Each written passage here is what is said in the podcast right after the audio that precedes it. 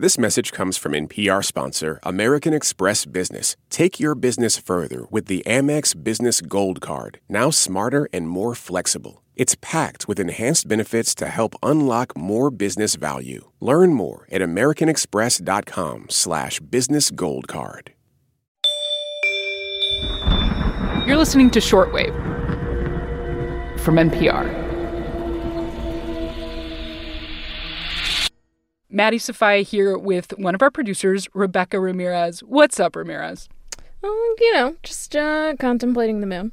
Is this because you read that Twilight book as an adult, Rebecca? Listen, no pleasure should be a guilty pleasure. There should be no shaming of pleasures. All right, that's true. So why are we talking moons? Well, I mean, there's a blue moon happening this weekend. Oh, yeah. So. Just in time for Halloween. Exactly. And so I thought, what better way to get into the Halloween spirit than to ask questions about the celestial body responsible for werewolves and creepy shadows? Maybe vampires? I don't know about that one. Do they have a tie to the moon? Who can say? But they're Halloween-y. So today on the show, we're asking, what is a blue moon? Is the moon ever blue? And are they even as rare as the phrase, once in a blue moon, implies? I'm Rebecca Ramirez. And I'm Maddie Safai. This is Shortwave from NPR.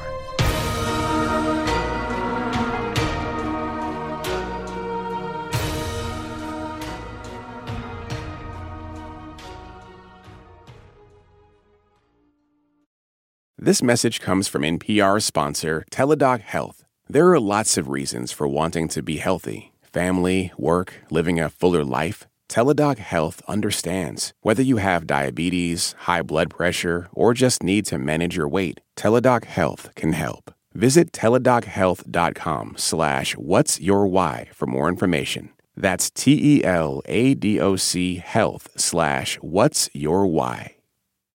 This message comes from NPR sponsor Capella University. With Capella's FlexPath learning format, you can earn your degree online at your own pace and get support from people who care about your success. Imagine your future differently at capella.edu.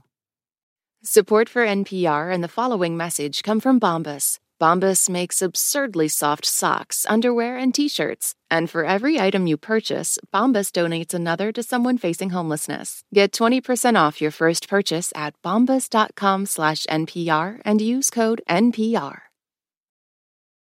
All right, Beck. So today you're going to explain what's the deal with the phrase blue moon. Right. And so for more on this, I called up Corinne Rojas.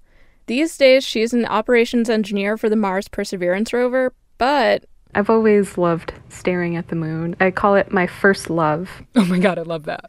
I know, right? And actually, when she picked up our Zoom call, her virtual background was her favorite crater on the moon, too, Giordano Bruno.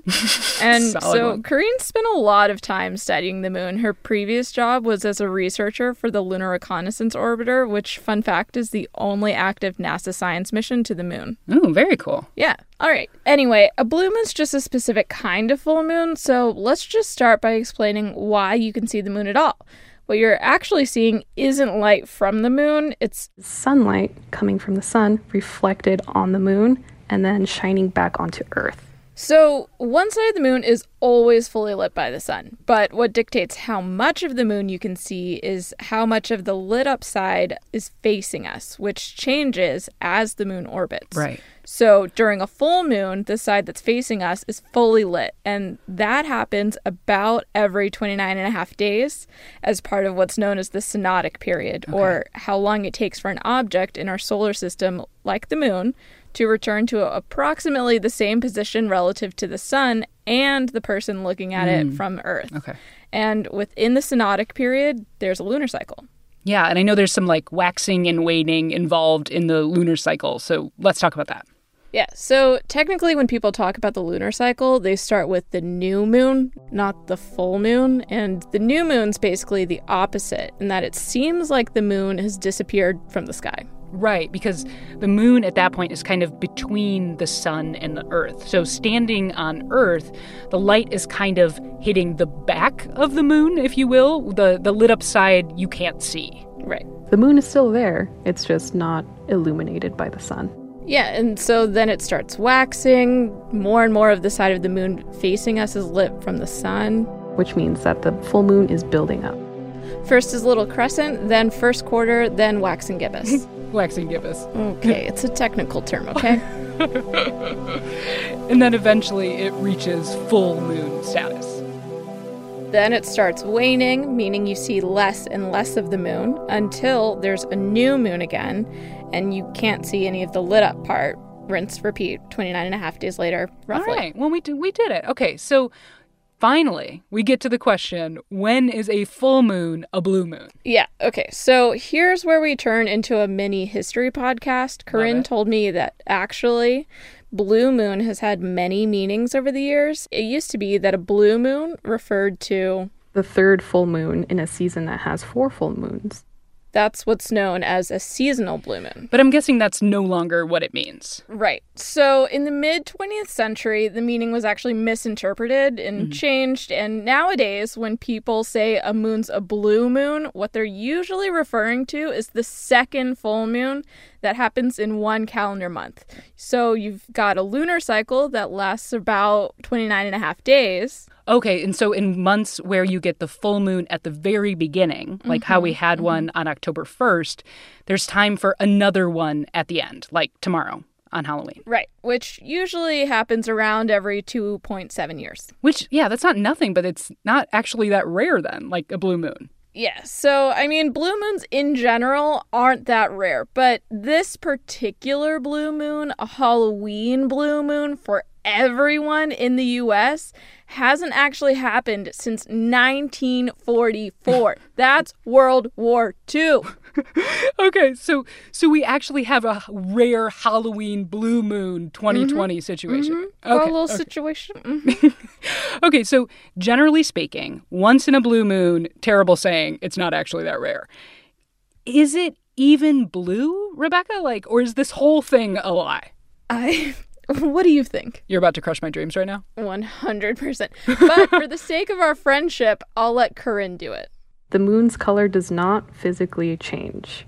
The moon will remain its beautiful, gorgeous color that we know and love. But hang on. But sometimes the color can appear to change, and that is usually related to volcanoes, dust storms, wildfires. You know, stuff here on Earth. Because basically, there has to be enough ash of a particular size kicked up into the Earth's atmosphere to scatter all of the smaller red light particles, making it look bluish. But so generally speaking, it's that like gray and white, beautiful moon body we know and love. Yeah, exactly. Pretty rare for it to actually look blue. So you got it. Blue moons. All right, so you're telling me blue moon's not that rare and not actually blue. Yeah, it's not great on the blue moon front for factiness, I gotta say. Well, what is shortwave for other than destroying your dreams with facts? Am I right? You know what I'm saying, Ramirez. 100%. All right, so we normally turn to listener mail here, but we are switching it up today to send off our producer, Brent Bachman, instead. He has been with us since day one. And it is technically, allegedly, his last day on the show. And so I thought it would be really cute if we could just all say something we really love about Brent Bachman and show how much we really appreciate him. So, okay, I'll start. No pressure. My favorite thing about young BB is that he is so nonchalant in his excellence and his playfulness that he'll even let me nickname him Young BB, which is ridiculous. So, you know, all right, your turn. Okay. I would say that Brent taught me to lean into being weird instead of hiding it, which I appreciate. How to trust myself and my instincts, unless we disagree. And then he taught me to trust Brent's instincts, if you know what I mean. If you know what I'm saying. Only way to go. You know? It's the right thing to go. It's the right thing to do, for sure. Yeah. Okay. All right. We're not the only ones who want to say goodbye to BB. Hey, this is Emily Kwong. Brent, you taught me the power of a good prop. You know, like that slime in our ASMR episode, using objects to tell stories on the radio, and how to just roll with the punches. I aspire to be even a little bit as calm and kind as you are under pressure. He is calm under pressure, for sure. This is Britt, another producer on the show. The thing about Brent is that he's a total boss, but he would never let you know that. He's so incredibly generous with his time and his skills. We were the luckiest to get to work with him. This is Viet. Brent, you're incredibly talented. I hope we get to work together again at some point. And even though you're leaving us, your producer DNA will always be a part of the show. We've benefited from it, and our listeners have too. Thanks a ton. All right, that is it from us. Brent Bachman, we appreciate you. We're going to miss you so much, buddy. So much. But we know where you live. Yep, and your windows are on the first floor. You know what I'm saying? So today's episode was produced by Thomas Liu. It was edited by Viet Le. Arielle Zabidi fact-checked it, and we had engineering by Patrick Boyd. Happy Halloween from all of us at Shortwave from NPR. In your capacity as a NASA employee, serious question. Mm-hmm. Is there, for the record, a man on the moon? I am not authorized to disclose such information at this time, unfortunately.